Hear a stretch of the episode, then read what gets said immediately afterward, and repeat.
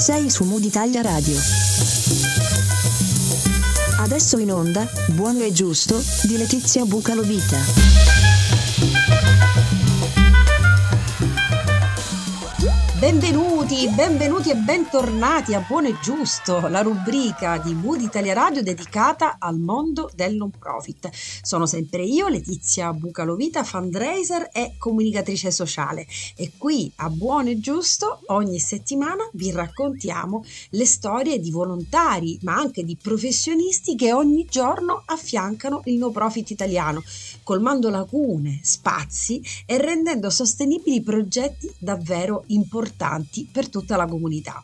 E anche oggi non saremo da meno, raccontiamo una storia, una storia importante, è la storia di Massimo Coencagli e parleremo con lui di tanti argomenti, ma in particolare di fundraising culturale. E allora, anche per questa puntata di Buono e Giusto mi accompagna in regia il buon maestro Silipigni. Buonasera maestro, grazie per essere con me anche questa sera. Buonasera, buonasera a tutti. Eh, ogni sera è sempre fantastica e poi sono veramente ben lieto, ben felice di, di esserci perché, come ho già detto più volte, questo mi permette di ascoltare non solo delle persone eh, fantastiche, eh, perché tu hai sempre degli ospiti di una certa caratura, devo dire, eh cara sì, dottoressa. Eh sì, maestro, eh sì, eh sì, maestro. E quindi, insomma, veramente sono con le orecchie assolutamente a padiglione perché eh, ogni puntata eh, mi arricchisce, insomma, questo voglio dirlo. E poi avrai sentito un'anticipazione. Oggi è arrivato, è arrivato, anzi ho visto che è entrato proprio in questo momento, lo ringrazio tantissimo per essere qui, vedi il maestro Silipigni, Massimo ti ha dedicato questo applauso pazzesco,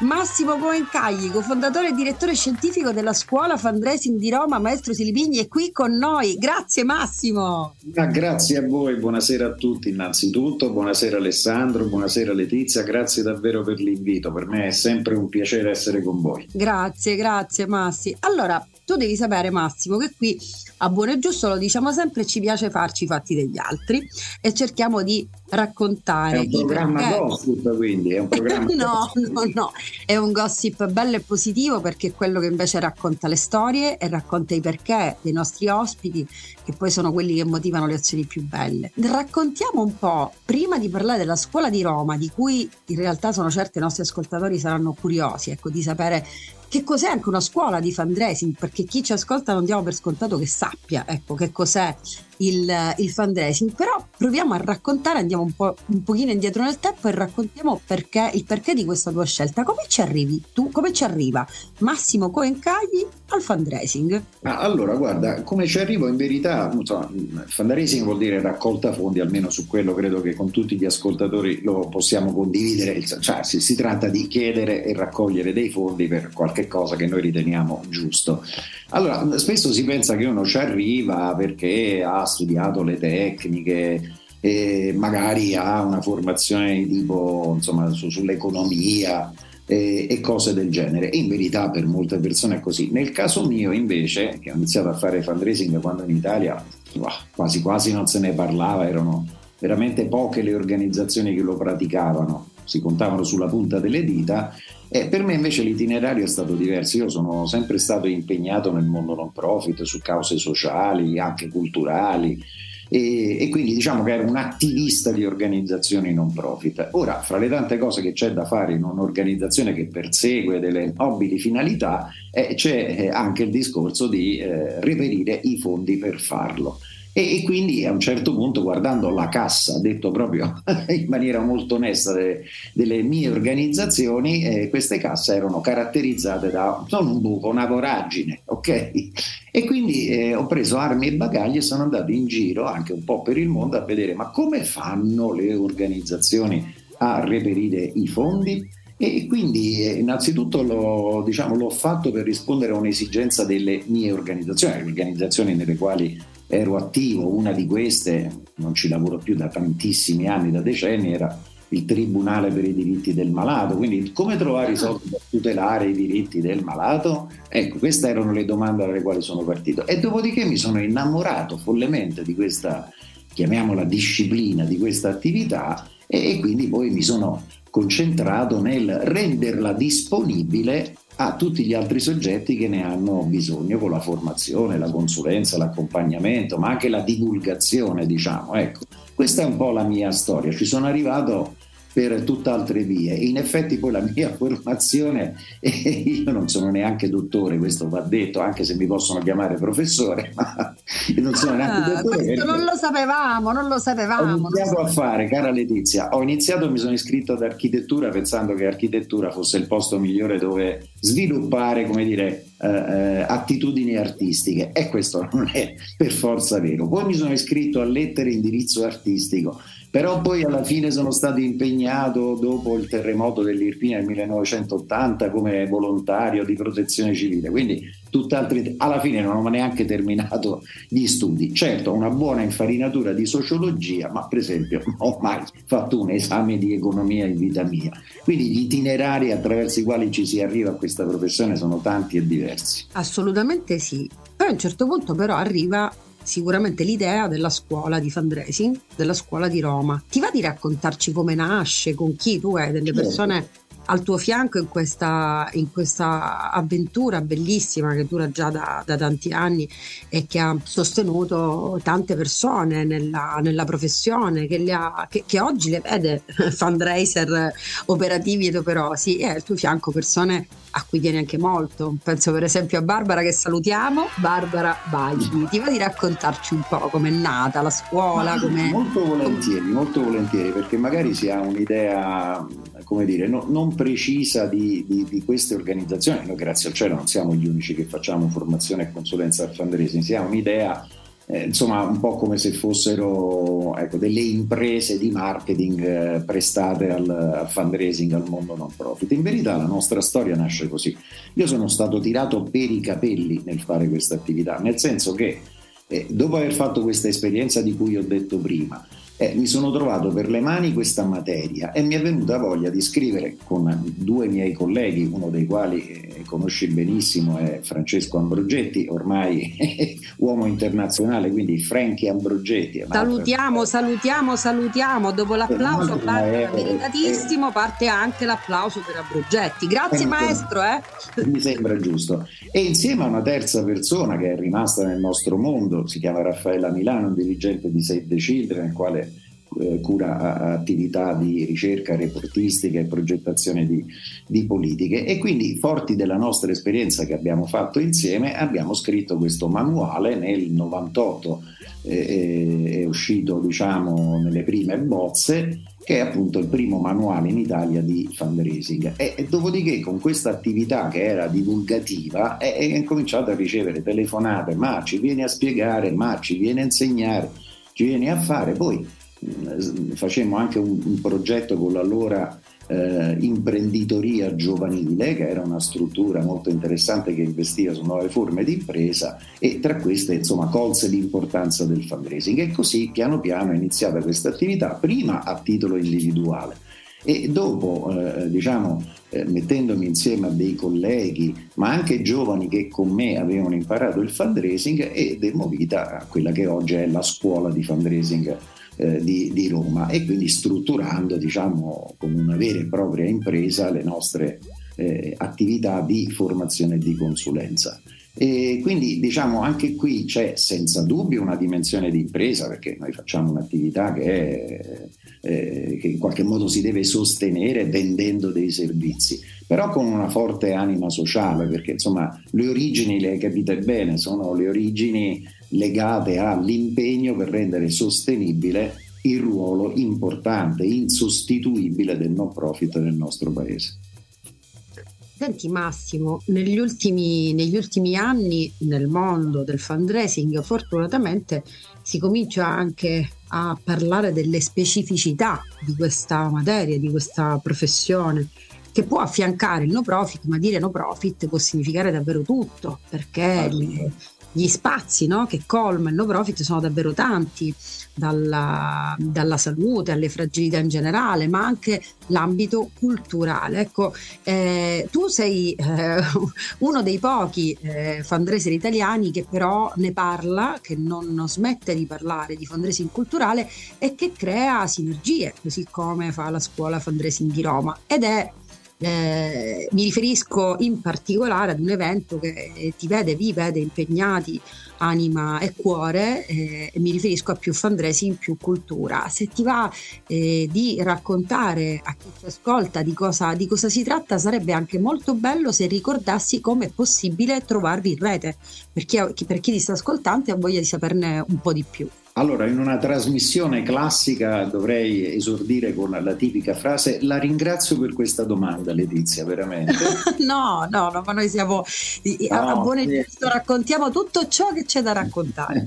no, nel senso che, eh, come giustamente tu sai, per me quello della cultura, per me, per la scuola di Fandresi di Roma, quello della cultura è un pallino ma ti spiego perché è un pallino, non, non, a parte perché ho degli interessi e molti dei miei colleghi hanno anche interessi in campo culturale, eccetera, eccetera, ma non è questa la vera ragione.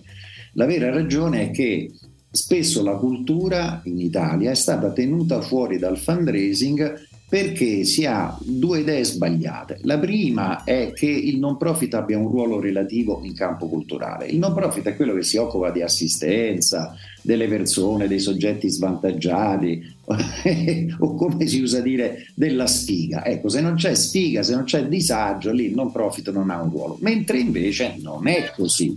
Gran parte delle organizzazioni, eh, diciamo, eh, culturali hanno innanzitutto un'anima non profit, ma si occupano della cultura non solo nel senso della produzione delle arti, ma nel senso di eh, come dire, garantire la fruizione dei beni culturali ogni giorno a tutti.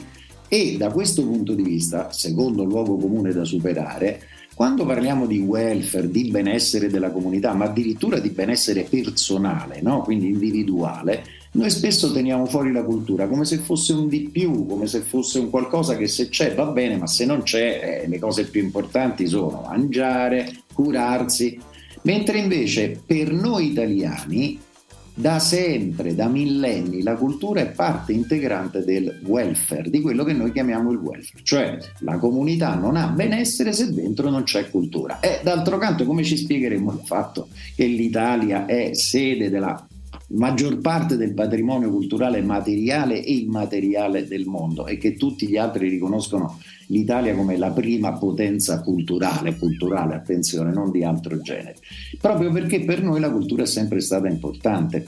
E allora, guarda, eh, per spiegare bene questo concetto, racconto un fatto che è proprio siciliano. Allora, non tutti sanno, eh, siamo alla metà dell'Ottocento, eh, in Italia è importante l'espressione musicale dell'opera, no? l'operistica, la musica operistica. E quindi tutti quanti vogliono l'opera, vogliono Verdi, Mascagni, Rossini e quello che sia. E quindi nascono una marea di teatri, piccoli teatri, anche in piccoli comuni, eh, per ospitare l'opera. E questo succede anche a Mazzara del Vallo.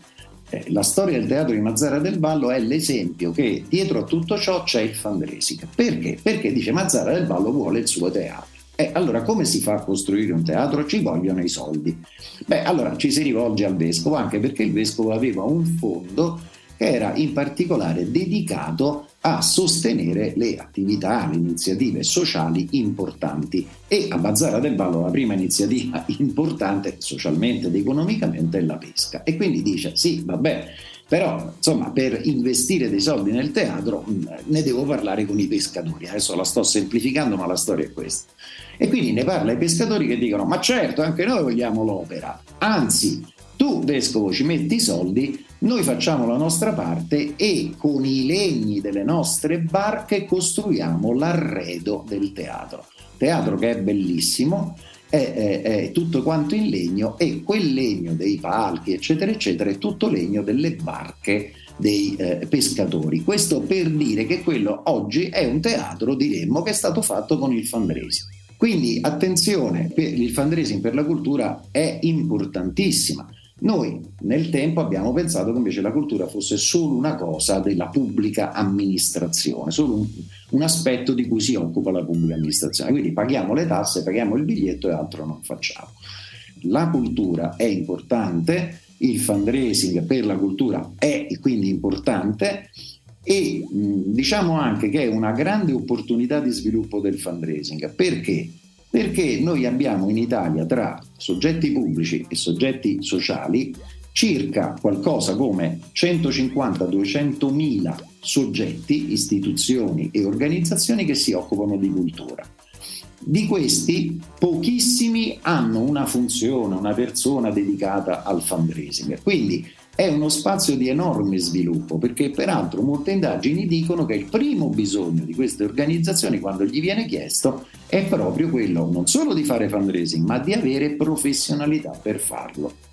Quindi se qualcheduno che ci ascolta ha intenzione di dire ma oddio forse mi potrebbe interessare diventare fundraiser, beh insomma tenete conto, adesso non voglio fare l'ottimista, non voglio disegnare dei paradisi Letizia, però tenete conto che con un po' di pazienza nel settore culturale si apriranno molte opportunità eh, diciamo di svolgere l'attività professionale del fundraising che oltre a essere un'attività professionale, quindi generare lavoro, dà anche un'enorme soddisfazione perché il fatto di raccogliere dei fondi per raggiungere e concretamente delle finalità di cui può beneficiare tutta la comunità dà un piacere enorme. Bellissimo, è proprio così Massimo, è proprio così. Allora su questo abbiamo costruito, scusami perché me l'hai domandato. No, ma ci stavo proprio arrivando, più fundraising, più cultura. Esatto, esatto. Più fundraising, più cultura, abbiamo terminato da poco la terza edizione l'1 dicembre a Roma in una sessione conclusiva. È proprio un evento dedicato a questo tema. Infatti il nome è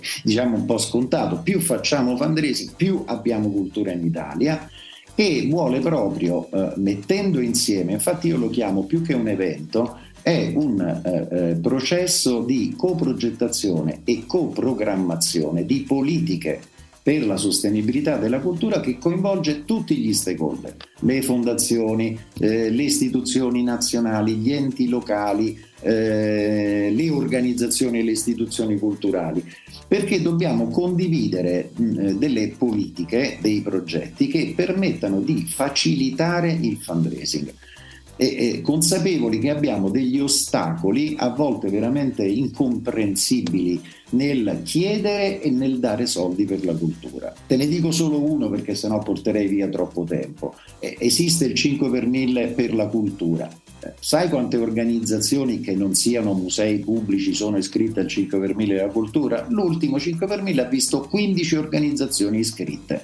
Perché? Perché a monte non c'è un'idea chiara di quali organizzazioni abbiano non solo bisogno ma legittimità nell'accedere a qualcosa del genere. Esiste l'art bonus, di cui però non possono beneficiare tutte le organizzazioni culturali, ma anche organizzazioni culturali che fanno cose enormi non possono utilizzare l'art bonus. Perché? Perché non sono istituzioni culturali pubbliche, ma questo non vuol dire che non producano per la comunità un beneficio enorme.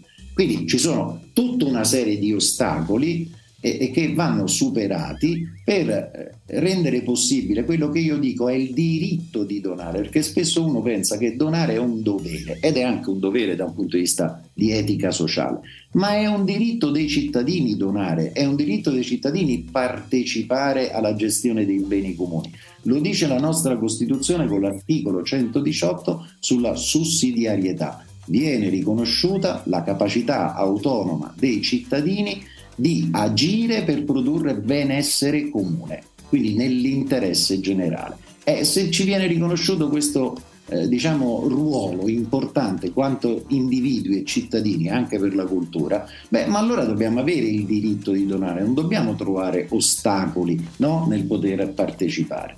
Spero di averti dato l'idea.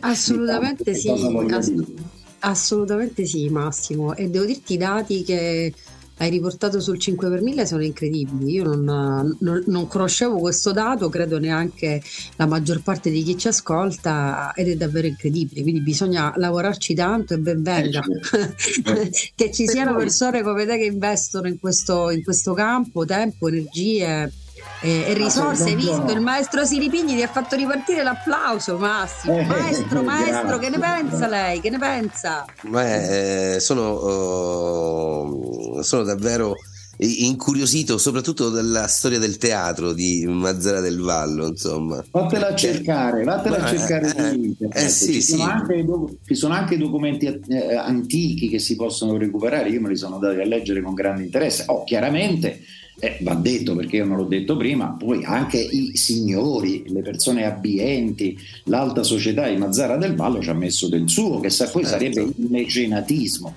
Quindi certo. c'è anche quello, però è significativo lì che c'è la comunità che si attiva per garantirsi un benessere di cui non, non crede si possa fare a meno. Esatto, e poi il, il, principio di sussidiarietà è qualcosa comunque di importantissimo che ancora non è concepito in Italia perché è davvero lontano ancora il concetto, eppure è una chiave. Hai Assolutamente ragione. sì. Eh, peraltro è un principio che è quasi unico, è la nostra Costituzione che lo ha elaborato, che è una cosa meravigliosa.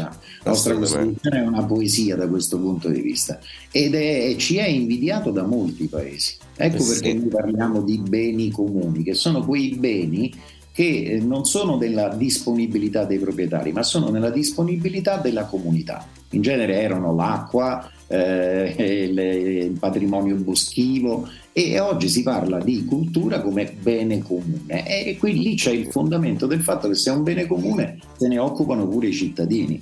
E se ne possono occupare donando e sostenendo. Poi se qualcuno vuole maggiori informazioni eh, può trovare registrati tutti i documenti prodotti dalle tre edizioni di questo evento, il sito è molto semplice, è www fundraisingperlacultura.it per gli italiani che non conoscono la pronuncia inglese www.fundraisingperlacultura.it Senti Massimo, e se invece qualcuno ha voglia di, di, formarsi, ascoltare, contattare la scuola di Roma, dove vi trova? Qual è il sito? Ricordiamolo. Eh, www.scuolafundraising.it dove potete trovare la nostra offerta formativa. Abbiamo in cantiere molte novità sulla cultura, ma anche in generale su tutti gli altri ambiti in cui operano non solo le non profit, eh, perché attenzione ormai molti enti locali, molte istituzioni pubbliche hanno bisogno di ricorrere al fundraising, eh, l'importante è che lo facciano bene e quindi ormai sai, il fundraising riguarda non solo il mondo non profit, ma qualunque soggetto abbia delle cause sociali, questa è la vera chiave, più che la forma giuridica. E quindi mh, adesso troverà ancora dei corsi che faremo eh, eh, diciamo all'inizio del prossimo anno 2023 e, e, ma presto all'inizio del 2023 troverà un programma completamente rinnovato per formarsi e poi vede che tipo di eh, servizi di consulenza noi svolgiamo. Ecco. Massimo, ascolta, noi ci siamo conosciuti eh, gra- un po' di anni fa ormai, grazie ad Assif, l'associazione italiana fundraiser di cui anche tu fai parte. Noi salutiamo quasi sempre Assif, eh, maestro, nelle nostre puntate, anche perché devi sapere che tra Moody Italia Radio ed Assif si è creata una bellissima sinergia perché questa radio e Pure Giusto in particolare sono stati media partner di Fundraising to Say, il forum eh, me lo ricordo, me lo ricordo certo. a cui anche tu hai partecipato quindi ecco salutiamo sempre, sempre Assif tu tra l'altro eh, nell'associazione eh, sei, stato, sei, stato, e sei eh, presenza sei stato anche vicepresidente per diversi anni Vero. Ecco, eh, pensi che eh, un'associazione eh, come quella che è Assif, così come le associazioni che possono rappresentare a vario titolo diverse professionalità che orbitano intorno al no profit, tu pensi che possano avere un ruolo eh, determinante in questo momento storico in cui il no profit comunque sta mutando e non soltanto per via della, della pandemia, perché molti appunto eh, ritengono che questo cambiamento, questa velocizzazione di processi, soprattutto sul digital e anche sì. il linguaggio no? che è un po' cambiato perché il posizionamento delle no profit è quasi tutto in rete, gli strumenti ecco, vanno, vanno sempre, sempre, lì. Ma tu pensi che ecco, un'associazione come Asif ma, ma, anche ecco, tutti i professionisti di questo settore, rappresentati ovviamente, possano in qualche modo orientare questo, questo, cambiamento, perché tra la riforma, il terzo settore, la pandemia che ha velocizzato tutto, questi eh. ambiti che finalmente stanno uscendo fuori, te lo dico da, da siciliana, Modi Teleradio parla, parla, parla, tutto il paese, ma sappiamo che se parliamo di patrimonio artistico, culturale, la, la Sicilia ne zeppa e quindi mi auguro che quanto prima anche il Sud Italia possa scoprire veramente e totalmente anche il fundraising come strumento di eh, valorizzazione di un patrimonio che è incredibile e che non possiamo assolutamente perdere. Tu credi che sia possibile orientare questo cambiamento istituzionalmente, politicamente, nella, nell'accezione più, più, vera e sincera di questo, esatto, di questo parola, Hai detto la parola giusta perché ASIF è l'associazione di riferimento di questa professione che vale la pena ricordarlo, è una professione riconosciuta con un atto istituzionale, anche se non è regolamentata, cioè non ha collegi e ordini, ma guardate in tutto il mondo è una categoria professionale che non ha ordini e collegi. E quindi è comunque l'associazione di riferimento di chiunque svolga a diverso titolo questa attività in modo professionale. Ma un ruolo fondamentale, l'hai detto bene te, perché deve contribuire e non, posso, non può che farlo l'ASSIF insieme ad altri chiaramente, contribuire a dare al paese, al nostro paese, una politica sul fundraising. Perché se il fundraising è importante per la cultura, per l'assistenza, per il sociale, per gran parte di quello che noi chiamiamo welfare, e allora è necessario che il nostro paese abbia anche una politica, cioè un insieme di azioni, strumenti, strategie che servono a favorire il fundraising e non solo con provvedimenti fiscali che per carità di Dio ci devono essere, ma anche per esempio incentivando la formazione, incentivando l'assunzione di professionisti di fundraising all'interno delle organizzazioni che quindi sappiano fare il loro mestiere, sensibilizzando la comunità sull'importanza della donazione. Questo è il ruolo primario, non quello esclusivo, non unico è il ruolo primario secondo me di Assif. Guarda, ti faccio un esempio concreto, perché proprio durante l'ultima edizione dell'evento abbiamo tenuto un incontro sul tema proprio della ma chi è il fundraiser della cultura? E, e, che cosa deve saper fare? E, e, e, che cosa deve sapere un'organizzazione che vuole assumere un fundraiser per assumere le persone giuste. E non a caso lo abbiamo organizzato insieme ad Assif eh, perché su questo noi in Italia ancora non abbiamo le idee chiare. Eh, chi pensa che il fundraiser sia un mago in grado di abbindolare un'azienda per portargli via i soldi, o chi crede che sia un affarista, oppure chi crede che sia un, capito, un furbacchione che sa usare gli strumenti di marketing. Non è questo il fundraising e quindi è, è fondamentale in Italia promuovere questa professione. Quindi l'ASSI fa un ruolo insostituibile, se non fosse così io non ne sarei socio, te lo dico chiaramente. Assolutamente sì. Senti Massimo, siamo, siamo in chiusura, eh, però volevo farti un'altra, un'altra, domanda perché ho proprio piacere che se, ne, che se, ne, parli, che se ne cominci a parlare, poi ti, ti invito qui tutte le volte che vorrai a raccontare delle splendide iniziative di cui sei protagonista insieme anche ad altri colleghi, quindi mi raccomando torna qui, promettilo promettilo in diretta adesso. Promesso, giuro, giuro, giuro, ecco, ecco, il maestro ci applaude, ci applaude, grazie maestro. Eh, in, in, chiusura, ecco, volevo dirti questo, io mh, lo so perché sono una socia di Assif e questa iniziativa è stata molto, molto, molto gradita, tra l'altro è possibile ancora visionare nella pagina eh, Facebook di Assif questi video, Assif è stata promotrice eh, grazie alla spinta di un tavolo, il tavolo del fundraising culturale eh, di cui tu fai parte insieme ad altri eh, soci che se voglia appunto ricordiamo così li salutiamo tu, tutti quanti certo. Eh, l'iniziativa erano i dialoghi col direttore quindi eh, Assif ha avuto la possibilità di incontrare con dei webinar i direttori di, di, centri culturali incredibili ecco se, se hai voglia di dire due parole perché diciamolo da subito è stato pubblicato esatto, un libro che... l'abbiamo, l'abbiamo presentato proprio anche nell'ambito dell'evento più fundraising più cultura insieme ai colleghi, soprattutto Valeria Romanelli che ci ha coordinato come tavolo. Salutiamola, salutiamola, salutiamola. Ciao Valeria, ti aspettiamo a buono e giusto.